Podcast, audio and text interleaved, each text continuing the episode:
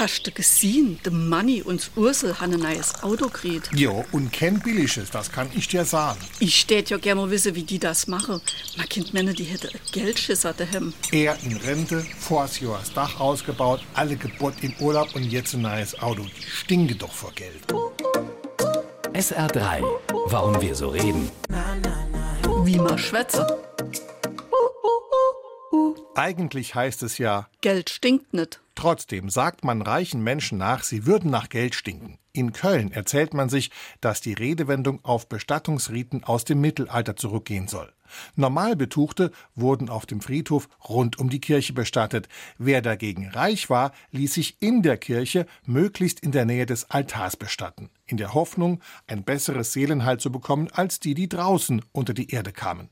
Je nach Bauweise der Kirche stieg mit der Zeit aus diesen Gräbern Verwesungsgeruch empor. Der Reiche stank vor Geld. 1804 schob Napoleon dem einen Riegel vor. Er verfügte für Köln, dass aus hygienischen Gründen die Beerdigung innerhalb der Stadtmauern und geschlossenen Räumlichkeiten nicht mehr stattfinden durfte. SR3.